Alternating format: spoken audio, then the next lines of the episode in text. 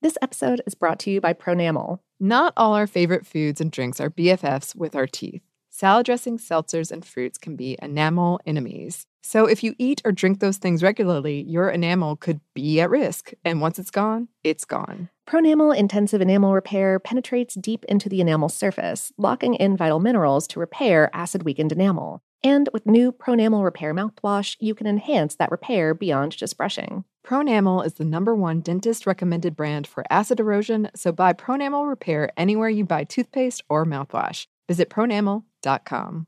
This episode is brought to you by Delta SkyMiles Platinum American Express card. And we here on Savor are what you might call food explorers. It has been our actual job to go to cool places and eat like a lot of the food there And then talk about it. and then talk about it into these microphones, which is a crazy dream job. yes, Well, if you're like us and willing to travel to seek out new foods to try, you go with the Delta SkyMiles Platinum American Express card. It's for people like us who are in search of the next food adventure. If you travel, you know. Apple Card is the perfect cashback rewards credit card. You earn up to 3% daily cash on every purchase every day. That's 3% on your favorite products at Apple, 2% on all other Apple Card with Apple Pay purchases, and 1% on anything you buy with your titanium Apple Card or virtual card number. Visit apple.co slash card calculator to see how much you can earn. Apple Card issued by Goldman Sachs Bank USA, Salt Lake City branch, subject to credit approval. Terms apply. Ready? Let's go. Give me a vacation. Vacation. Give me a golf course. 70 courses! Let's get a water sport. Paddleboarding! Can I get excursions? Whale watching! Time for chill vibes. Beach yoga! How about a garden tour? Balboa Park! Give me a dolphin.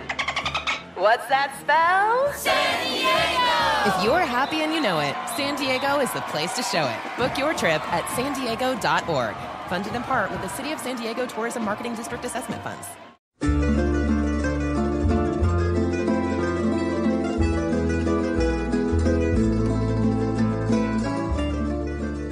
Hello and welcome to Food Stuff. I'm Annie Reese. And I'm Lauren Vogelbaum, And today we're talking about New Year's foods. which we've kind of already talked about a bunch of times on the show. Yeah, like champagne or uh, toasting. Maybe a wassail bowl is involved. Uh huh, perhaps jelly donuts. Yeah. But there are other food traditions. There's a lot of them, in fact. Oh, just just just a few. yeah. One or you want to, if you want to know more about those things, we've got whole episodes on them. Oh, yes. But But New Year's foods. yeah, So, wait, New Year's foods, what are they? what are they? I guess they're foods that you eat on New Year's? Easy. Section done. Excellent. So in my family, on New Year's Day, we would eat ham, black eyed peas, and turnip greens or collards. The ham represented the luck, the black eyed peas coins, and the turnip greens are collards, which was based on whatever my mom liked more that year at the store. Uh, that was your dollar dollar bills. this is all you could eat, luck and money for the coming year. And my brothers were quite picky, as I mentioned before, but my mom was able to get them to eat things they generally wouldn't with vague promises of wealth and luck in their future. I thought everyone in the U.S. did this, but upon some research, it seems it is mostly a Southern tradition. yeah, I literally never heard of this until I moved to Atlanta. I did not, I didn't know that anyone did anything like that. Huh. Yeah. Well, there are a couple of variations on it. Um, the greens representing that green, specifically folding bills and kind of specifically green. So it's probably Like American. American. Sure. Yeah. Um, apart from collards or turnips, some people use cabbage, sauerkraut, kale, chard, or mustard greens. Really, any leafy green will do. For coins, black eyed peas are the traditional choice, but any beans or peas are acceptable. Lentils are a popular option. Yeah, lentils might be a loner from Italy, where their coin like shape also makes them a popular New Year's food. They are frequently cooked with ham or some other type of pork for seasoning because that's how we do it in the South. Be careful, vegetarians, if you ever visit here. Oh, yeah, yeah. If, if a menu item doesn't say, doesn't specify vegetarian, it probably has pork in it. Probably. Um, also, the pork is good for some extra luck, all the luck you can get. And as for that luck, the pork is your luck, and this seems to be because pigs root forward. Mm, we're not really sure, but that's the reasoning that Lauren and I came across the most. Yeah, like like other animals uh, scratch backwards or move kind of willy nilly Yeah. when they're looking for food, but pigs root forward. Yes. As the Pennsylvania Dutch say, the pigs root forward. So it is like a quote. It's something people said. Yeah. Uh, it could also be because in Eastern Europe and Germany, it was seen as sort of a food safety thing to butcher large animals when it was cold outside, usually November.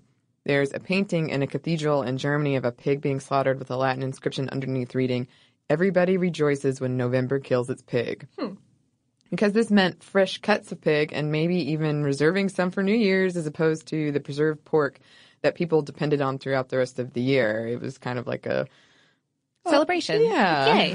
fresh fresh pork. hmm And this is also perhaps why sauerkraut is a tradition for some people. It takes six to eight weeks to ferment, which if you kill the pig in November and you want to have some acidity to cut that fatty pork, the timing works out pretty perfectly. Yeah. The longer the strand of kraut, by the way, the longer your life. That's what the superstition tells us. Huh. Some people think the fatter the pig, the fatter your wallet. It's amazing how much of this like luck is tied to wealth. Oh yeah. Uh, there's also a German saying, Schwein gehabt, which literally means had a pig. And culturally means that you've had a lucky time. Uh, supposedly this comes from medieval times in what's now Germany and or Austria, when if you managed to breed a whole bunch of pigs in one year, or sometimes if you had any number of pigs at all, you know, that was a really fortunate and awesome thing. Yeah. A way of wishing someone luck in Germany and Austria is to say Viel Schwein, which literally means much pig. I love that. Yeah. Uh, so clearly, the South is not the only place that sees pork as lucky. Yeah. And uh, we'll talk about some of these other traditions around the world in a bit. And uh, we never did this at my family New Year's meal, but cornbread is another thing that is often part of the Southern tradition, both as a symbol for gold and because for a lot of Southerners, turnip greens and black eyed peas without cornbread is unthinkable. Why would you even bother? I mean, what are you doing with your life? There's actually a really long history to this lucky meal, or um, at least the black eyed peas part of it.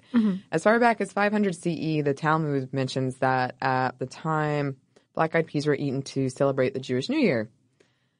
But actually, no, it mentioned fenugreek seeds. However, there's there was this like sounds like esque mix up with the word meaning to increase or expand and the word for black eyed peas. So some people started eating black eyed peas as part of the New Year's celebration. Ah. Yeah. From there, it's possible that the tradition was brought to Georgia in the U.S., not the country, in the 1730s with the arrival of the Sephardic Jews. One possibility. Mm-hmm. Another has to do with the Civil War. As the story goes, when Sherman's Union Army ransacked Confederate food supplies, they left pork and peas untouched, thinking this was feed for animals. I want to know what animal is getting pork, but Probably other pigs. Oh, okay.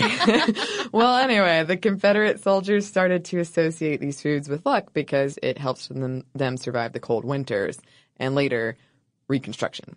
Mm, Probably not true, though. Uh, Another telling of this goes that the black eyed peas symbolized the eman- emancipation of slaves, which happened officially on the new year after the Civil War's end.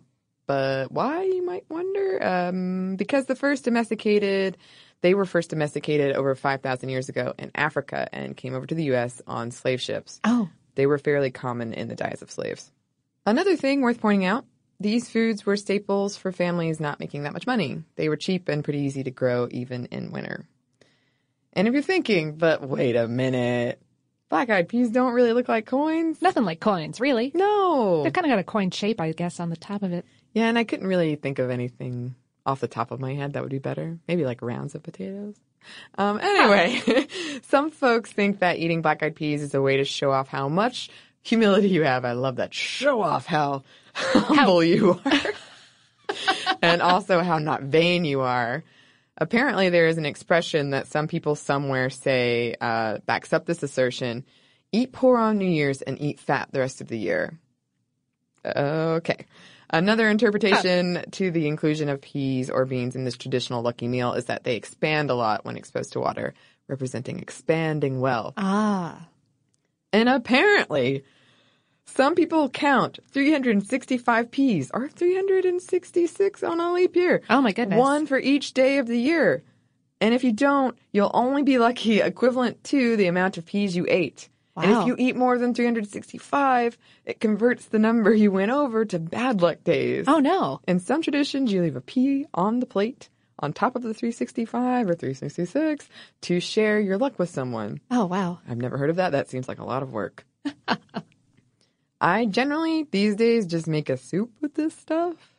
Um, and any day now, that money's gonna come. It's gonna come raining down. I bet you. Mm-hmm. Huh. It's gonna be all thanks to the the turnip greens in my soup I eat on New Year's Day. um, another way a lot of people do it is uh, Hoppin' John, which is a dish that combines rice, black-eyed peas, and ham or bacon. If you really want to go out all out on this luck business, you put a dime in the pot. Ah. Although I'm not sure how lucky you'll feel if you accidentally swallow a dime or choke on one. To ruin something else for you, this dish originated with West African slaves. The first published recipe appeared in Sarah Rutledge's The Carolina Housewife in 1847, but slaves were certainly making it before them. We already know rice was a big crop for South Carolina. Peas were a cheap way to feed slaves on the journey over and once they arrived. Um, as for the name, nobody's entirely sure where it comes from, but most food historians think it comes from the French words for dried peas, pois pigeon. Yeah. It's part of a really interesting history of food for people of color in the South that we'll definitely have to explore more of at a later time and date. Mm-hmm. Among the U.S., certain areas in the U.S. Uh, with large Scandinavian populations, you might see the tradition of eating pickled herring at midnight. Since the herring was easily pickled, healthy, and a vital part of Northern European trade, it was kind of a it was kind of a big deal. However, the fish itself was unpredictable in how it would migrate, to the point that the appearance of one was seen as the carrier of divine message. Eating herring on New Year's was like a prayer for prosperity. Also, its silver color and scales might hearken to money. Money, money, money, money. Uh, yeah, eating her- herring is also popular in Western European New Year's traditions. when Dutch colonists first started arriving to the U.S., they brought with them New Year's cookies, sometimes called New Year's cakes. They were these super thin, crisp sugar cookies, sometimes with caraway or lemon or apple cider. Sometimes they were cut in fancy shapes or stamped with fancy shapes.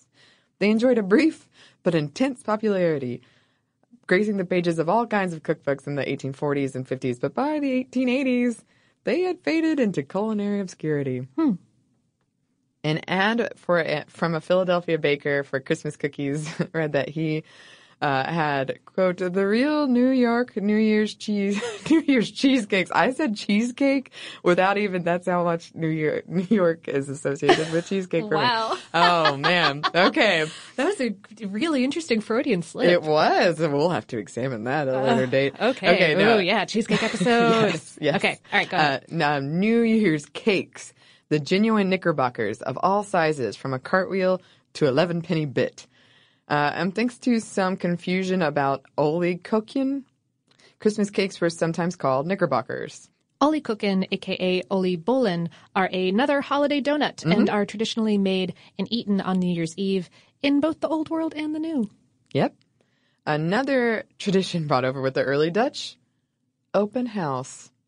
Okay, this is not this is not a thing that I'm personally familiar with. Not outside of like school open house. Right. um, which probably came from this. At first, this custom was mostly limited to Dutch immigrants living in New York, but from there it's spread, particularly in the Northeast. It's basically what it sounds like. On New Year's Day, your house was open for anyone, anyone to come a calling. You'd have donuts and honey cakes and cookies on hand for visitors. This practice was even observed by President George Washington, according to the Journal of a U.S. Senator on January 1st, 1791. The first New Year's after he was inaugurated, George Washington held open house. Um, and things kind of got out of hand with this practice. Um, if you intended to receive company, you would list the hours you'd be home in the paper. Okay. Yeah. Makes sense. Sure. Yeah, sure. Young fellas looking to get drunk would see this and hit up every house listed, drink the provided punch, and dash. People would wander around the streets with the newspaper under their arm, like looking for free meals Oh and my drinks. goodness. That sounds like something we would do. I know. I can't judge say too I- hard. I know. Yeah. the practice of listing the open house hours ended as the 19th century came to a close, and you opened your house only to friends or enemies. If you were looking to do a bit of a reset Oh, on your relationship and begin anew. yeah. Mm-hmm. Another take on this tradition had ladies opening their house to as many gentlemen callers as they could handle on the first New Year's after the lady of the house had married. Oh. According to etiquette rules of the time, quote, the taste of gentlemen only are to be consulted, and it is understood that they prefer rather substantial dishes. None of that lady food. yeah, ladies. It became increasingly more common to go out on New Year's Eve in the 20th century. One write up described some of these events taking place in New York City. At least eight spots decided that $15 per person will be about right. For this nominal sum, the lucky patron will be permitted to sit at a table in a chair all his own, eat his supper, watch the entertainment, and yell his head off when the zero hour approaches. In case he can't yell, he will find beside his plate an infernal machine that will bake all the noises he wants when agitated in the proper manner. Doubtless he will be showered with confetti at no extra charge. of course, if he should thirst for anything stronger than water, he may have at it at the usual rates, over and above the initial $15. $15 today. Oh, you yeah. couldn't get anywhere. Oh my goodness, No. nowhere. No, uh, uh, New, New Year celebrations are so expensive. Did you ever do anything like this, Lauren? Like the New Year's? Did you ever have any New Year's food traditions? Zero, absolutely. I, I grew up with none of those things. Uh, by the time I was of drinking age, I, I guess a sparkling wine toast at midnight became a pretty common thing for me. Uh, it's actually the first thing that I ever drank socially. You know, like not including like ritualistic wine at Passover Seder, uh, sparkling wine on New Year's. Huh. I do really love a pork and sauerkraut roast, though. Uh, an ex of mine turned me onto that, and oh man, that's it. It just it tastes like the holidays. I don't know. It's nice. Yeah.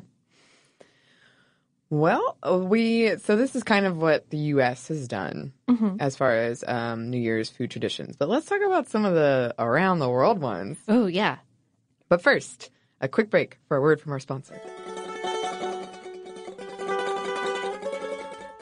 This episode is brought to you by Pronamel. Not all our favorite foods and drinks are BFFs with our teeth. Salad dressings, seltzers, and fruits can be enamel enemies. So if you eat or drink those things regularly, your enamel could be at risk. And once it's gone, it's gone. Pronamel Intensive Enamel Repair penetrates deep into the enamel surface, locking in vital minerals to repair acid weakened enamel. And with new Pronamel Repair mouthwash, you can enhance that repair beyond just brushing. Pronamel is the number one dentist recommended brand for acid erosion, so buy Pronamel Repair anywhere you buy toothpaste or mouthwash. Visit This episode is brought to you by Delta Sky Miles Platinum American Express card. And we are what you might call food explorers. We are so lucky that a part of our job involves traveling and trying a lot of the food where we go to travel and then coming back here and telling all of you good listeners about it. And through that, we have discovered some amazing dishes. Sure, yes. Like I had never understood what poke really could be, and it is delightful. It is stunningly good. Mm-hmm. Yeah, which we had a lot of on our trip to Hawaii. Uh, another thing from their passion fruit, I now look for in literally every menu that I read. I'm like, yep, that one has passion fruit, going for it. And then all of the moles, and especially the green mole that you heard us talk about recently that we had From in Las Vegas. In Vegas, yeah. Oh, or just steak basements. Who doesn't love a steak basement? Exactly. well, um, if you are like us and you're willing to travel to seek out new foods to try, you go with the Delta Sky Miles Platinum American Express card. It's for people who, like us, are in search of the next food adventure. If you travel, you know. Welcome to 500 Greatest Songs, a podcast based on Rolling Stone's hugely popular, influential, and sometimes controversial list. I'm Brittany Spanos. And I'm Rob Sheffield. We're here to shed light on the greatest songs ever made and discover what makes them so great. From classics like Fleetwood Mac's Dreams to the Ronettes' Be My Baby, and modern day classics like The Killer's Mr. Brightside. Listen to Rolling Stone's 500 Greatest Songs on the iHeartRadio app, Apple Podcasts, or wherever you get your podcasts. There's plenty to celebrate in March and ex-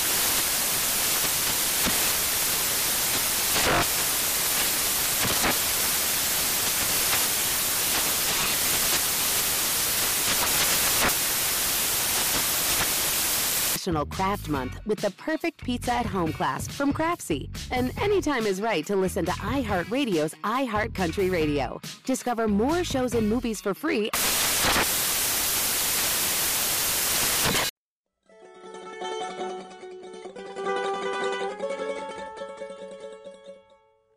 We're back. Thank you, sponsor. Yes, thank you.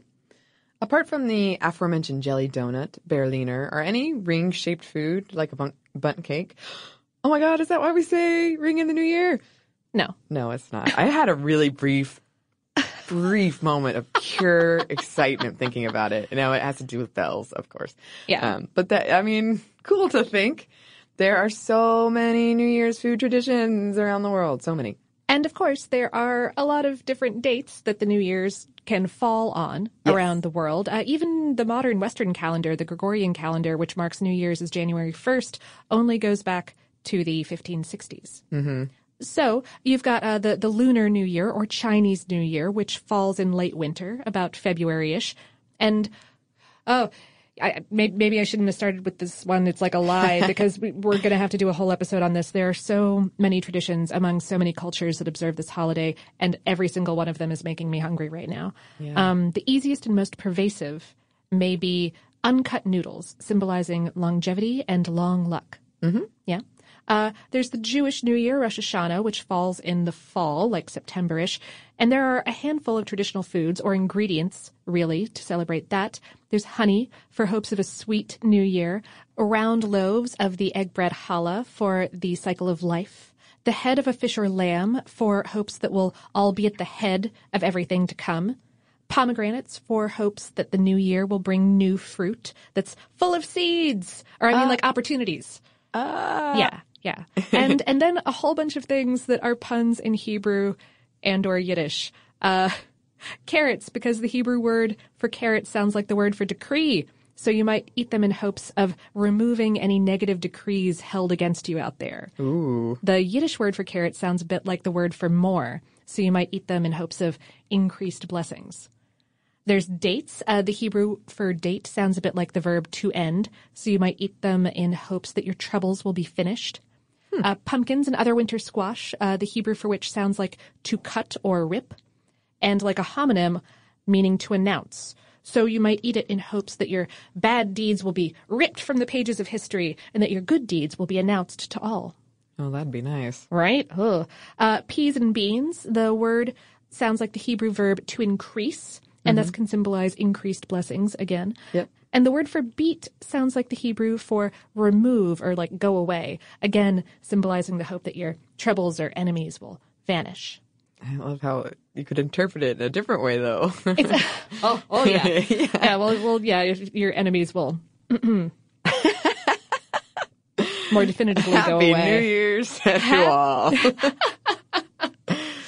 Then in Japan, there's a bunch of different things. There's toshikoshi soba. And okay, so on New Year's Eve, some Japanese families eat toshikoshi soba or year crossing buckwheat noodles. Uh, fresh soba noodles are, are long, symbolizing longevity, and they're also thin and tender, reflecting the eater's ability to cut through and overcome any hardships of the previous year. The noodles can be served hot or cold, in soup or with dipping sauces, and with garnishes from like sweet fried bean curd to salty fish cakes to simple green onion. Also, mochi. And not just eating these sticky, chewy, glutinous rice cakes, part of the tradition is helping make them. In this whole event called a mochitsuki, which is the pounding of rice to make the cakes. And if you're doing this the old fashioned way, you've got someone using a mallet to pound cooked rice in this big mortar, and someone else reaching in to turn the mound of rice in between each downswing of the mallet. And if that sounds like a crazy dance, it is. yeah. Yeah. Once the rice is a dough without a trace of any kind of grain like shapes left, you pull off bits and shape them into cakes. Some may be left plain to be added to sweet or savory soup, and some may be filled with a sweet filling like red bean paste. Hmm. You can find mochitsuki in places other than Japan, too. You can check with your local Japanese culture club and see if you've got one near you. The tradition is said to stem from the practice of making mochi, which can keep pretty decently in the time leading up to New Year's, so that you can eat them during the holiday without making noise in your kitchen, which might piss off the spirits of the kitchen. Oh. You also set out some of this mochi as offerings for your various household spirits and eat it a couple weeks later, by which point it's probably hardened a bit, and so consuming it is symbolic of, you know, toughness or strength during the coming year. Yeah. On the posher end of Japanese New Year celebrations, you've got osechi ryori, or New Year's foods, traditionally served to fancy people in fancy jubako, which are these ornate, uh, stackable, partitioned boxes, sort of similar to, to bento boxes, if you're familiar with those. And a whole lot of different things can go into these. Uh, there's some of the popular things are candied chestnuts and sweet potatoes, daikon and carrot salad, candied sardines, herring roe, herring again, Yeah. simmered shrimp, pressed fish cakes, kelp tied into a fancy little bow, Oh. etc. Very posh indeed. Indeed. Here's another one. Uh, remember that uh, Vielschwein from the top of the episode? Uh-huh. Uh, pigs are such a symbol of luck that in Germany and Austria, lucky pig-shaped confections are sold around New Year's. They're called uh, Glücksschwein. and although most often they are made of marzipan, uh, which is sweet almond paste, they also come in chocolate formats. And Austrians sometimes eat suckling pig for New Year's dinner. Mm-hmm. In Italy, Spain, and some other Spanish and Italian speaking countries, grapes are a major player in New Year's festivities. The Spanish version is Las Doce Uvas de la Suerte, or the 12 grapes of luck. And the tradition goes that you eat one grape at each chime of the clock at midnight to ensure good luck in each month of the new year. These grapes are usually thicker skinned and seedier to what we're used to in the United States, so sometimes they're peeled and seeded before the final countdown begins. And in Italy, the grapes still symbolize prosperity, but the tradition is to eat as many as possible come midnight. Ooh. Like in the first minute. Yeah. Oh, wow. Like Okay. like during those chimes. Yeah. uh-huh. King cake. Okay, king cake here in the United States is mostly associated with Mardi Gras, aka Shrover Fat Tuesday, which happens at least a month after New Year's Day based on the lunar solar calendar that determines when Easter falls. But even here in the States, king cakes are available starting on Epiphany, which is the 12th day of Christmas, aka January 6th, and in some Christian traditions is also called Three Kings Day and celebrates the visit of the three wise men to the baby Jesus. Mm-hmm. Thus, a bunch of cultures make a king's cake, sort of crown shaped thing, sometime on or between New Year's and Epiphany.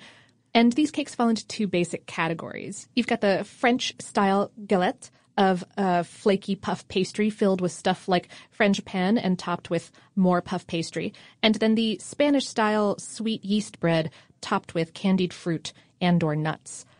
All of them, though, contain a bean, coin, nut, or other token baked in that is said to bring luck to whoever finds it.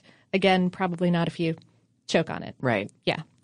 And they are all over the heckin' place. Uh, France, Spain, Latin America, Portugal, Bulgaria, Greece, Cyprus, Louisiana, etc. Yes. Um, a few more quick ones that I, I ran across that I liked. Smashing a pomegranate in the front door in Greece. the more seeds in the fruit, the more luck you will have. Oh. In Turkey, they, they actually eat the, the pomegranate. The idea that doing so will grant you fertility and abundance. Mm-hmm. I read in some places that in Belarus, single women will stand in front of a pile of corn kernels, and then someone lets a rooster loose, and the woman the rooster heads to first is going to be the first to get married. I have questions about that one, but we'll move on. The Scottish still do this whole first footing thing, and the tradition is to bring some whiskey over to a friend's after the midnight toast. Oh, I like this idea. I know. First footing refers to this idea that the first person to step over the threshold of your door sets the tone for the rest of the year. Ah. Luck lore tells us that a tall, brown haired man is the best luck. Blonde and red hair, no good. No Oh. good. Oh. Yes. And for the love of God, cross your fingers, it's not a woman. We're terrible luck. Oh, yeah, I know. Yeah. And so is doing laundry on New Year's Day, apparently. Someone you care about will be washed away and die. Oh, no. Some people take it a step further and don't wash dishes that day either. Whew. Another superstition says you need to leave all the doors open when midnight strikes so the spirit of the old year can leave and let the new one in. On top of that, you need to make loud noises to scare away the devil and other spirits. Ah. Yes. Sure. But back to food based ones. the little mini tangent there. The minute before midnight on New Year's Eve in El Salvador, you might crack open an egg into a glass of water and then try to figure out what the shape the yolk makes is trying to tell you about the coming year, which I, I want to do. Yeah. Um, in Ireland, to vanquish hunger in the coming year, you might partake in the night of the big portion on New Year's Eve. You'd bake up this huge cake, smash it, then gather the crumbs and eat them. On New Year's Day, as a symbol of your triumph, you'd leave a piece of buttered bread on your front door. Um, because of this, New Year's Day is sometimes called the Day of the Buttered Bread. I read in some places that kids go around eating the bread. Um, okay. Okay. Yeah, no, that sounds great. I recently smashed a cake with a hammer and then ate it. So I am really behind this one. I'm 100% on board. It was very fun. What? How did it? What? It was for a, a video I was doing and it was just so fun. Okay. Yeah. Yeah. I've never tried to. I, I wouldn't imagine that a hammer would have a lot of cake. Well, it was a kitchen hammer. Oh, okay, like a like a mallet shape. Yeah, okay, big cool. one. Big one. Okay. Yeah, it was fun. That makes more sense now. Yes. I'm back with you. Okay, perfect. I was like, what kind of cake was it? Frozen? What's going on? Ice cream cake. um, so th- those are a few. Oh, yeah, there's a lot more out there. And uh, hey, if we missed your favorite, then write in and tell us. This probably covers Please. like some of the big ones, but yeah, absolutely let us know. Yes, please do. Um, so those are around the world. When we get back, we're going to talk about science, maybe. Yeah, but first, quick break for a word from our sponsor. This episode is brought to you by Pronamel. Not all our favorite foods and drinks are BFFs with our teeth. Salad dressings, seltzers, and fruits can be enamel enemies. So if you eat or drink those things regularly, your enamel could be at risk. And once it's gone, it's gone. Pronamel Intensive Enamel Repair penetrates deep into the enamel surface, locking in vital minerals to repair acid weakened enamel. And with new Pronamel Repair mouthwash, you can enhance that repair beyond just brushing. Pronamel is the number one dentist recommended brand for acid erosion, so buy Pronamel Repair anywhere you buy toothpaste or mouthwash. Visit pronamel.com. This episode is brought to you by Delta SkyMiles Platinum American Express card. And we are what you might call food explorers. We are so lucky that a part of our job involves traveling and trying a lot of the food where we go to travel and then coming back here and telling all of you good listeners about it. And through that, we have discovered some amazing dishes. Sure, yes. Like I had never understood what poke really could be, and it is delightful. It is stunningly good. Mm-hmm. Yeah, which we had a lot of on our trip to Hawaii. Uh, another thing from their passion fruit, I now look for in literally every menu that I read. I'm like, yep, that one has passion fruit, going for it. And then all of the moles, and especially the green mole that you heard us talk about recently that we had from Las Vegas. In Vegas, yeah. Oh, or just steak basements. Who doesn't love a steak basement? Exactly. well, um, if you are like us and you're willing to travel to seek out new foods to try, you go with the Delta SkyMiles Platinum American Express card. It's for people who, like us, are in search of the next food adventure. If you travel, you know. Welcome to 500 Greatest Songs, a podcast based on Rolling Stone's hugely popular, influential, and sometimes controversial list. I'm Brittany Spanos. And I'm Rob Sheffield. We're here to shed light on the greatest songs ever made and discover what makes them so great. From classics like Fleetwood Mac's Dreams to the Ronettes' Be My Baby, and modern day classics like The Killer's Mr. Brightside. Listen to Rolling Stone's 500 Greatest Songs on the iHeartRadio app, Apple Podcasts, or wherever you get your podcasts. There's plenty to celebrate in March and ex-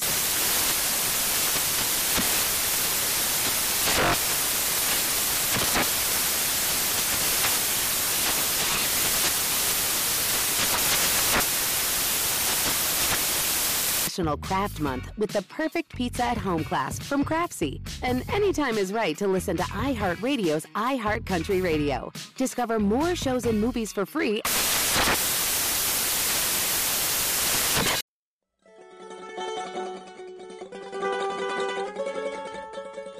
And we're back. Thank you, sponsor.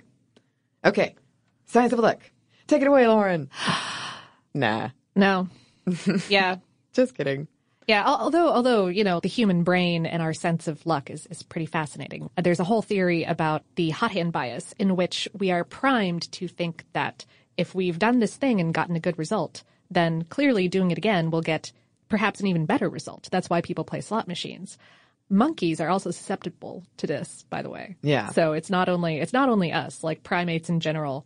A really like slot machines, and B are totally convinced that if you do something and it has a good result, then it's great Yeah. to do all the time. Like the lucky shirt almost. Yeah, exactly. Yeah. I kind of want to make a feast of all of these things and see what happens. like an ar- Aside from a stomach ache. yeah, and around the world of New Year's food traditions. But midnight would be chaos, perhaps in a hilariously fun way. 12 grapes, you got your pickled herring, you're smashing a pomegranate, you're smashing some bread, you're eating what my egg yolk says, you're drinking whiskey. I think it could be a, a fun, chaotic thing to try. Yeah. Oh man. Okay. Maybe for next year. Yeah.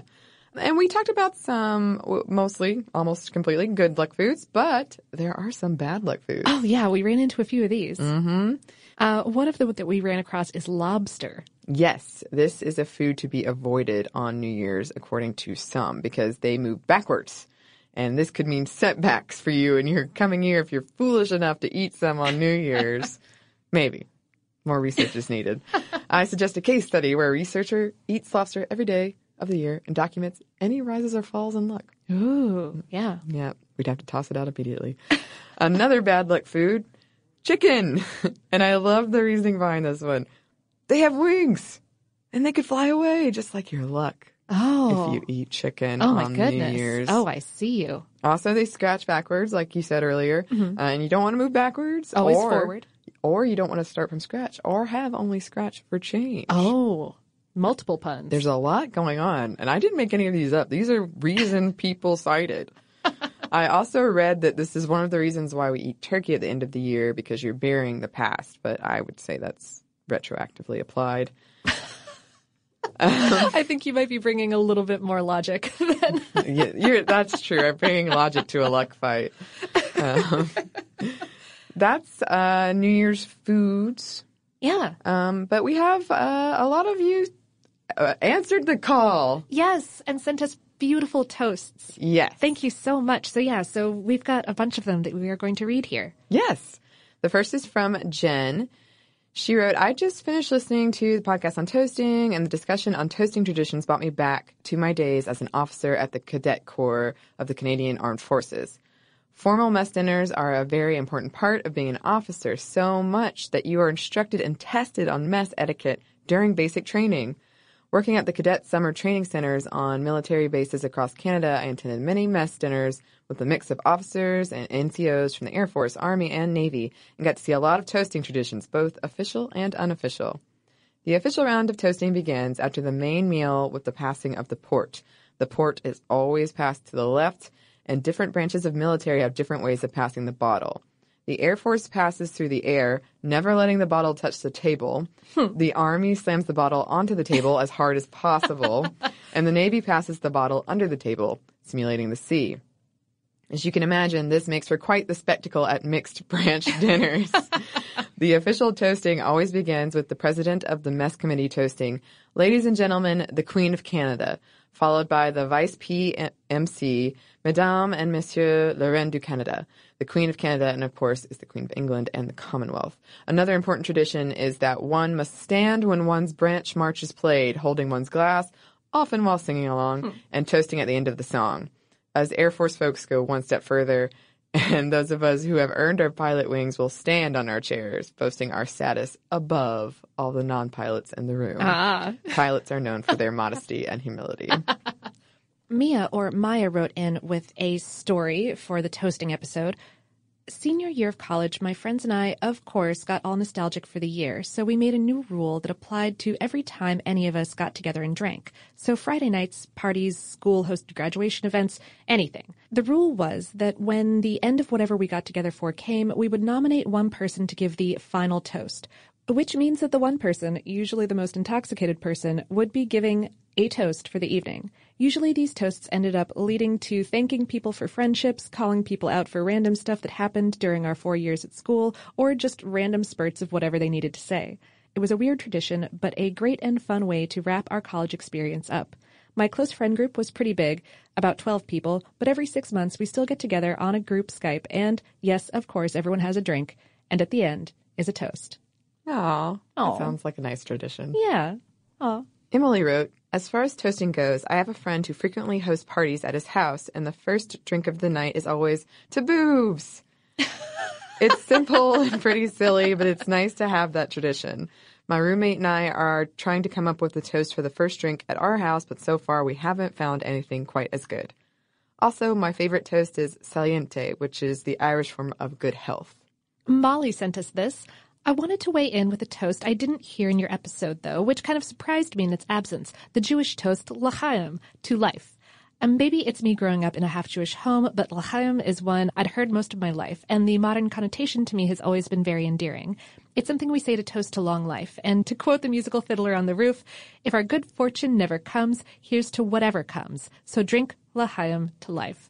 Doing some research, though, I found a somewhat more insidious background. According to Chabad.org, after the judges of the Jewish court would deliberate on capital cases, they would turn one last time to those whom they sent to question the witnesses and ask for their opinion. If they opined the plaintiff should live, they would reply l'chaim, to life. If, however, it was death, they would reply lamita, to death. If the judges found the defendant guilty, he would be given very strong wine in order to diminish the pain of the execution. At least people went out after a stiff drink in those cases. True. Yes. Oh, thank you, Molly. I'm sorry that I forgot that one. Carolyn sent us this classic. Here's to those who wish us well. Those who don't can go to hell. Andy wrote in on Twitter, I have family friends, and the whole family will say Nazdrowie. The mother's family is Polish, except the dad always responds, nice driveways. It gets me every time. Christy sent us this one. Her mom taught her. Here's to you and here's to me, and hopes we never disagree. But if we go to hell with you, and by God, here's to me. Uh, James on Twitter gave us, May you get what you need and never what you deserve, which actually closely mirrors something that my friends and I say, uh, which is, oh goodness, it's, uh, we may not get what we want, we may not get what we need, just as long as we don't get what we deserve. Love it. From Aaron, uh, just finished your toasting episode and wanted to let you know a small addition, modification we employ in Wisconsin. I'm guessing this depends on who you're with, but as I graduated from the UW, I frequently find myself in the company of fellow Badgers.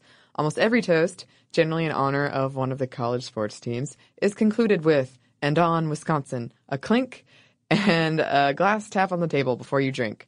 I found it interesting that there's not a solid reason for why this came about, but as my husband is fairly superstitious when it comes to Badger athletics, I won't deviate for fear of being blamed for a loss. Wise. Mm-hmm. Mike sent us an audio file.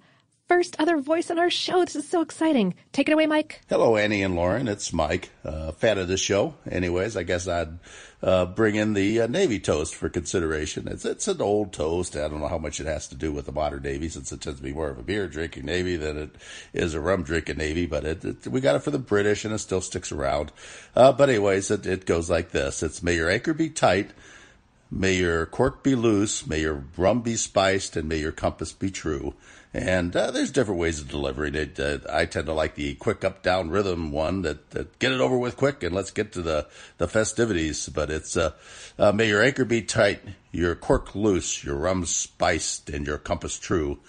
And uh, there's other ways of doing it too. You could have uh, kind of a uh, the old church one where the uh, the speaker he gives the uh, the verses of one and three, and the crew gives the verses of three and four. It's uh, kind of like a reply type thing. But anyways, I thought I would uh, uh, bring that in. It's it's an old toast. It's a it's a good one. It makes its rounds once in a while through the Navy. From Jordan, here's to tall ships and to small ships and to all the ships on the sea. But the best ships are friendships. So here's to you and me. Oh. Yeah. Lilia, or perhaps Lilia, I hope I'm not mispronouncing your name too badly, wrote in about the toasting tradition in Austria of not clinking your glass. The tradition applies to beer. In 1848, when the revolution failed against the Habsburgs and 13 were executed, supposedly Austrians celebrated in Vienna by toasting and clinking their beer glasses. You can say a toast, but not clink your beer glass. In my family, we tap the beer three times on the table. Cheers to a happy new year. From Jared, my wife's family is Bohemian, Czech, and Polish, and no one is certain from which culture this phrase comes from, but everyone assumes that it is likely a mispronunciation of one of the languages that no one in her family speaks any longer. They could be wrong, of course, and that it is, in actuality, total nonsense, but that doesn't stop everyone from carrying on the tradition. When raising a glass for a toast, everyone shouts in unison, and he typed it out phonetically. Here we go. Oh. Yup, Tom Squeegee and a Hoya Hoya. I love that it could be total nonsense. Yeah.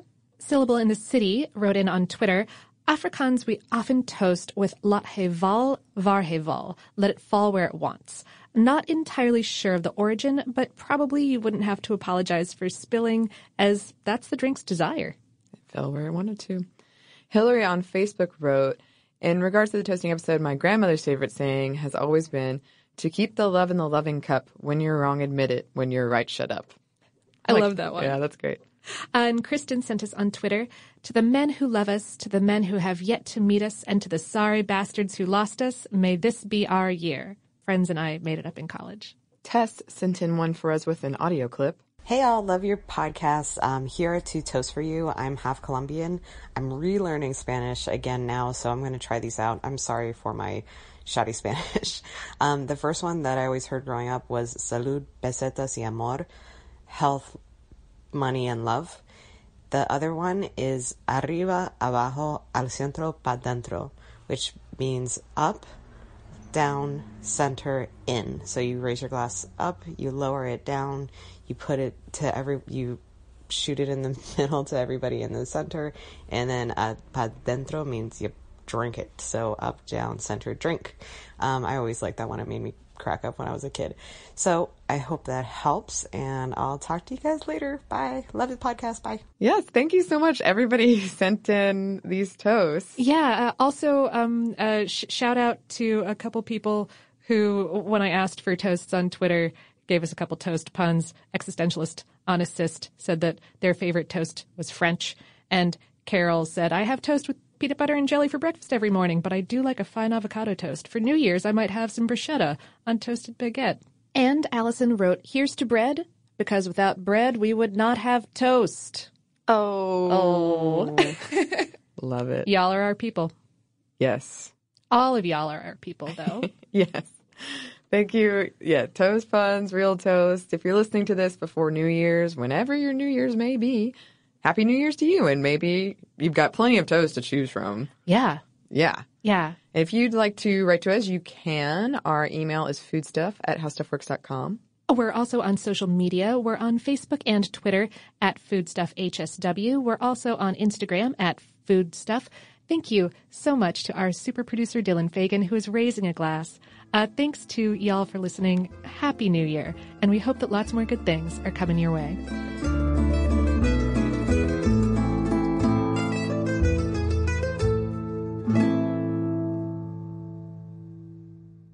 This episode is brought to you by Pronamel. Not all our favorite foods and drinks are BFFs with our teeth.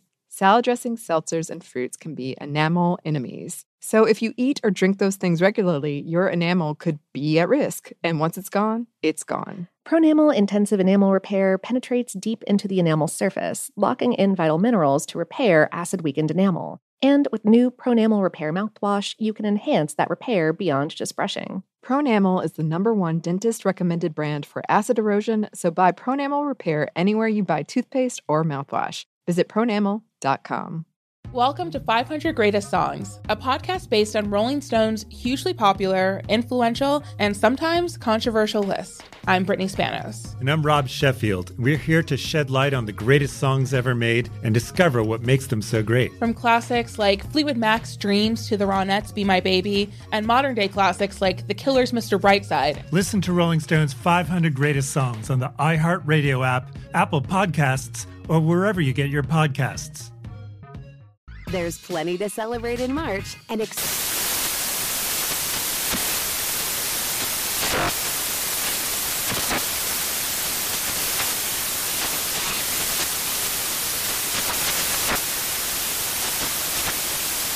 Craft Month with the perfect pizza at home class from Craftsy. And anytime is right to listen to iHeartRadio's iHeart Country Radio. Discover more shows and movies for free